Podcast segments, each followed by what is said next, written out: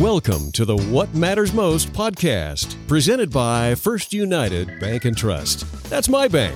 Visit us today at mybank.com. Hello and welcome to What Matters Most, a podcast all about finances, community, savings, and security for you, your family, and your business. This podcast is brought to you by the helpful folks at MyBank, First United Bank and Trust. I'm your host, Eric Nutter, and in today's episode, What Matters Most is our monthly economic update. And for this helpful discussion, I am thankful to be joined once again remotely today by Sean McCreary, Wealth Investment Officer in First United's Wealth Management Department. Good morning, Sean. How's it going today? Good, Eric. Good morning. Yeah. Weather's getting a little colder. It's a little chilly outside.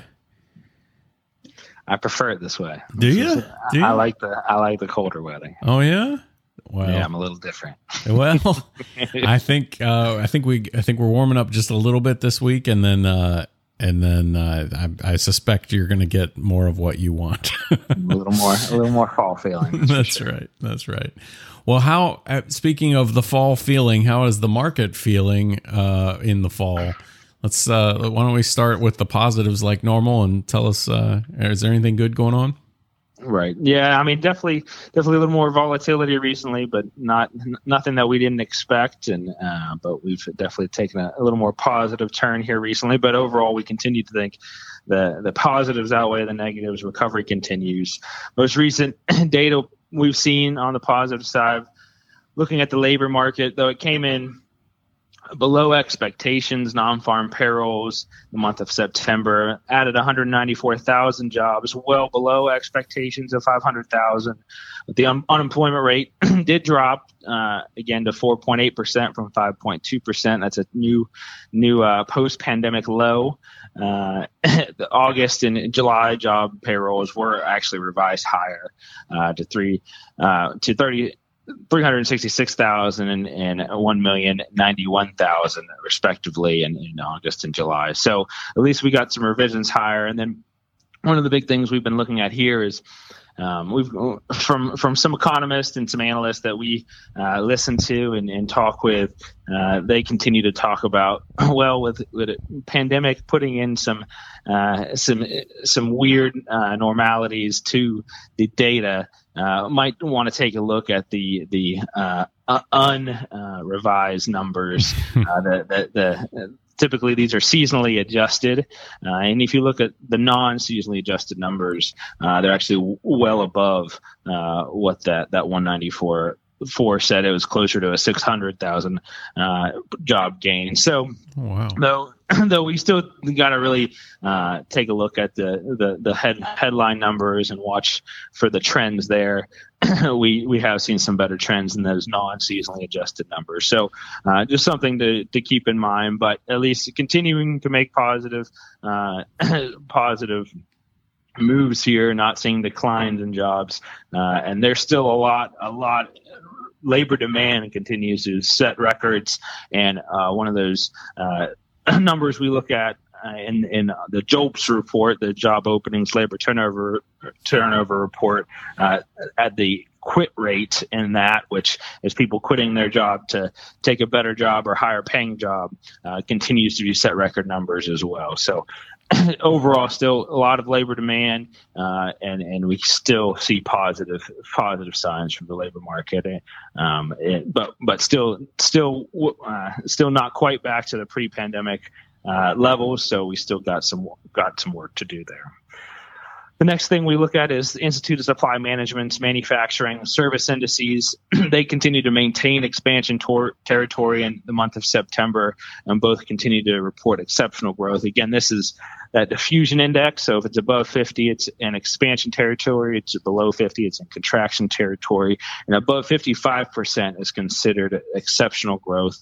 Manufacturing side and service side is how they split it, and both actually are above the 60% rate in September.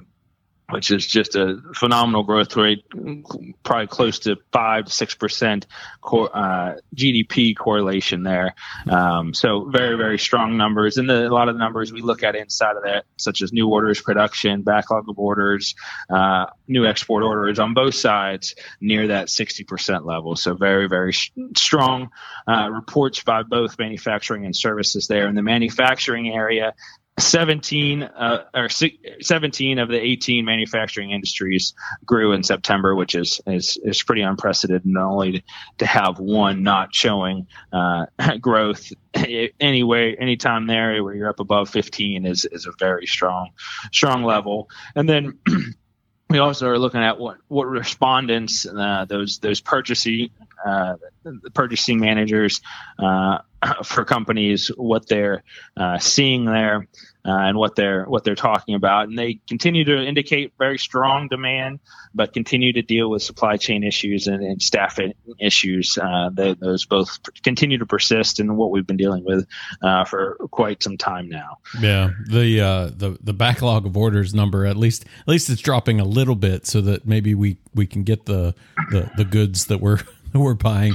Things seem to be still quite delayed. Is there any insight that you have into how long we're going to see delays on things like cars and electronics and that sort of thing? I would my guesstimate and what I've been hearing is well into 2022 is our expectation is of when things, the supply chain starts to become somewhat normalized. I know in the news we continue to hear about a large number of container ships waiting off the ports, both LA and on the East Coast as well. So we can continue to think those remain those supply chains remain to have kinks in them for at least a few more months, probably well into 2022, and back to normal would probably be even almost to 2023. Wow. But we'll start to see progress, I think, the thing that's really hurt is the Delta variant and the wave that we've seen recently, especially in China and in Southeast Asian countries that have had to lock down because of the Delta variant. So that definitely hurts inventories. But that growth is pushed out because we still expect to rebuild these inventories at some point. So we still expect, even if we get some slower growth here in the later parts of 2021, we think that growth is just pushed to a later date into 2022 and later because we still have to rebuild those inventories. And the other thing that we think about with the supply chain issue is something you don't often think about is around 50% of the international shipping is actually done in the belly of commercial flights. So those transatlantic flights, those transpacific flights, where those large airplanes are coming over with just your normal citizens. In the belly of those flights, there's actually a number of goods being sent across in those. So until that industry normalizes, when we start to see much more international travel, it'll probably be until that becomes more normalized that we see those supply chains start to run more smoothly. So something to think about. But anyway, that kind of takes me into our next point, GDP growth. So the final revision for second quarter GDP came in at 6.7%. Originally, the increase was put at 6.5%, but some new data came in. Report largely signal growth should be pushed to the second half of the year, possibly into 2022, as those inventories have continued to decline. Third quarter estimates continue to be revised lower due to the Delta variant and the supply chain issues, and currently sit at right around 1.3%, and that's come down from around a 5 to 7% level of growth. So definitely, but again, a lot of this growth, if it's not now, it will be just pushed down the road. And then looking at one of the most important things for what the stock market is going to do, expectations for third quarter earnings season are running just below 30% growth for earnings for the S&P 500.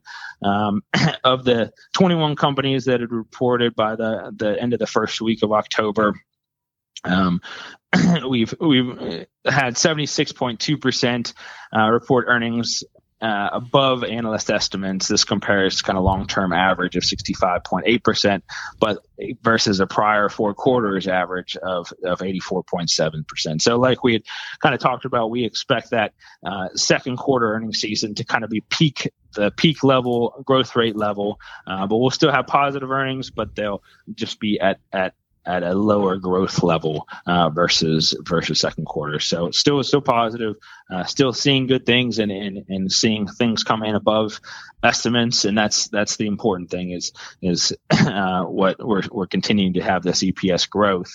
But we're also paying attention closely to margin issues, companies' expectations going forward, what they've had to deal with recently, and that we're seeing continued a lot of supply chain issues and staffing issues as well, but continued strong demand. And then finally, one of the other things we're very interested in is as we think eventually consumer demand and consumer spending will kind of pass off to business spending. Well, new orders and shipments of key U.S. made capital goods increased solidly in August amid strong demand for computers and electronic products, keeping business spending and equipment on track for another quarter of robust growth. Orders actually shot up 16.4% on a year-on-year basis. So we expect that business spending to continue to remain strong into 2022. Wow. Good news. So lots of good stuff happening. What about on the negative side of things? How are things looking there? Well, on the negative side of things, we again continue to think COVID really remains the most important driver of economic growth in 2021 and into 2022. What we've seen here recently, the absolute number of cases in the U.S. finally has appeared to be heading down after this Delta wave, yet people are gradually moving indoors for the colder months, and that has proven to be a fairly dangerous time. So our base case still remains vaccination will be fairly effective, allow for accelerated economic growth in 2021, but second half growth will likely be reduced because of this recent Delta wave. But again, much of this growth we expect to be that we might miss out here in 2021 will be likely pushed into 2022. And then the other part of the labor market that we kind of have on the negative side because we're still healing from that pandemic recession. Initial jobless claims, they did recently drop by 38,000 to 326,000 on the week ended October 2nd, according to the Department of Labor. 4-week moving average here was 344,000, an increase 3,500 from the previous week's revised average. New unemployment claims are still well above kind of where they were before the pandemic. And prior to the pandemic, we were running right around that 200,000 level for these initial jobless claims and really for the majority of 2019 running in between the 150 to 160,000. But the good news is some of the recent reports is we've gotten below that 300,000 level, and that's kind of the level we want to see it below to really see a strong labor market. So continue to make good progress, but still again room to make improvements. Then on valuations, they still remain a concern, particularly if inflation and good shortages and these supply chain issues do happen to sap earnings momentum. So surprisingly, even though the markets have had a good year thus far, with the earnings growth that we've seen, valuations in, say, equity markets actually have come down somewhat on a forward-looking basis, but still at a very lofty level compared to historical averages. So again, what this means to us is we continue to expect volatility, and we continue to protect. Remain fairly conservative, but still positive outlook, just a little bit tempered compared to if these valuations were at lower levels. Next, the other thing that we've continued to kind of key on and has created some volatility recently is a large Chinese real estate developer called the Evergrande Group, is dealing with some financial stress and possibility of missing debt payments, ultimate defaults. And other real estate developers have also started to discuss financial stress. We've kind of been warned about this these issues for some time, and people have always kind of, a lot of analysts have talked about real estate bubbles in China, but the worry here is that this could spread and spread outside of China and create further issues for the global economy. Thus far, we don't see that taking place. We think the Chinese government will be able to kind of create barriers around the real estate industry and have already started to ease financial conditions to help deal with this somewhat. But this definitely is a risk that we've been watching, and we will continue to monitor the situation with our research, the help of our research partners. Next, inflation definitely remains a topic of concern. The PCE, personal consumption expenditures deflator, the Federal Reserve's kind of preferred measure of inflation, increasing 3.6% year over year in the month of August, the highest level in 30 years. We're still in that kind of transitory camp.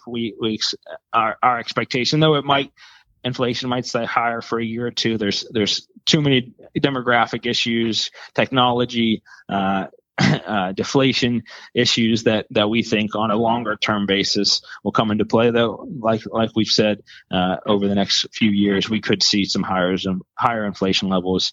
But as we get further and further away from the pandemic, we think those will begin to dissipate. And then finally, closely followed, we continue to monitor consumer confidence, and that recently slid in September to 109.3 versus from a revised 115.2 in August, according to the Conference Board. And that's been something we've been monitoring for a while. We've kind of seen the trend of consumer confidence moving lower here recently, and we believe it's a lot of to do with inflation and lofty valuations and supply chain issues, as well as those labor issues that there's on every window there's a help wanted sign. Right. So people definitely have seen this and been concerned the Delta wave didn't help, but we'll see what comes from possibly this Delta wave cresting and starting to roll over, if that starts to help consumer confidence and possibly a recovery from the recent market volatility plays in that as well. So if we continue to see a higher market like we did in the most recent week, we think we'll see some higher confidence in consumers in the near future, especially as we enter the holiday times. Gotcha. All right, Sean. So wrap it up for us. What's your conclusion based on everything you're seeing in the markets right now? Yeah, again, we continue to think the positives outweigh the negatives, but these recent month has definitely been a volatile one, but it's expected. September has a reputation as a bad market month, and in September, the ninth month lived really up to its billing. S&P 500 declined right around 5%. Dow Jones and NASDAQ also sagged. But recent economic data has shown recent recovery growth in the U.S. that is though it's been well below the pace seen in winter and spring. It's equally true that data reported in September has generally been stronger than data reported in August. Every year, the fall kind of is characterized by an economic acceleration out of the sleepy summer months. Even amid the special circumstances of COVID-19, that pattern we think will hold in 2021.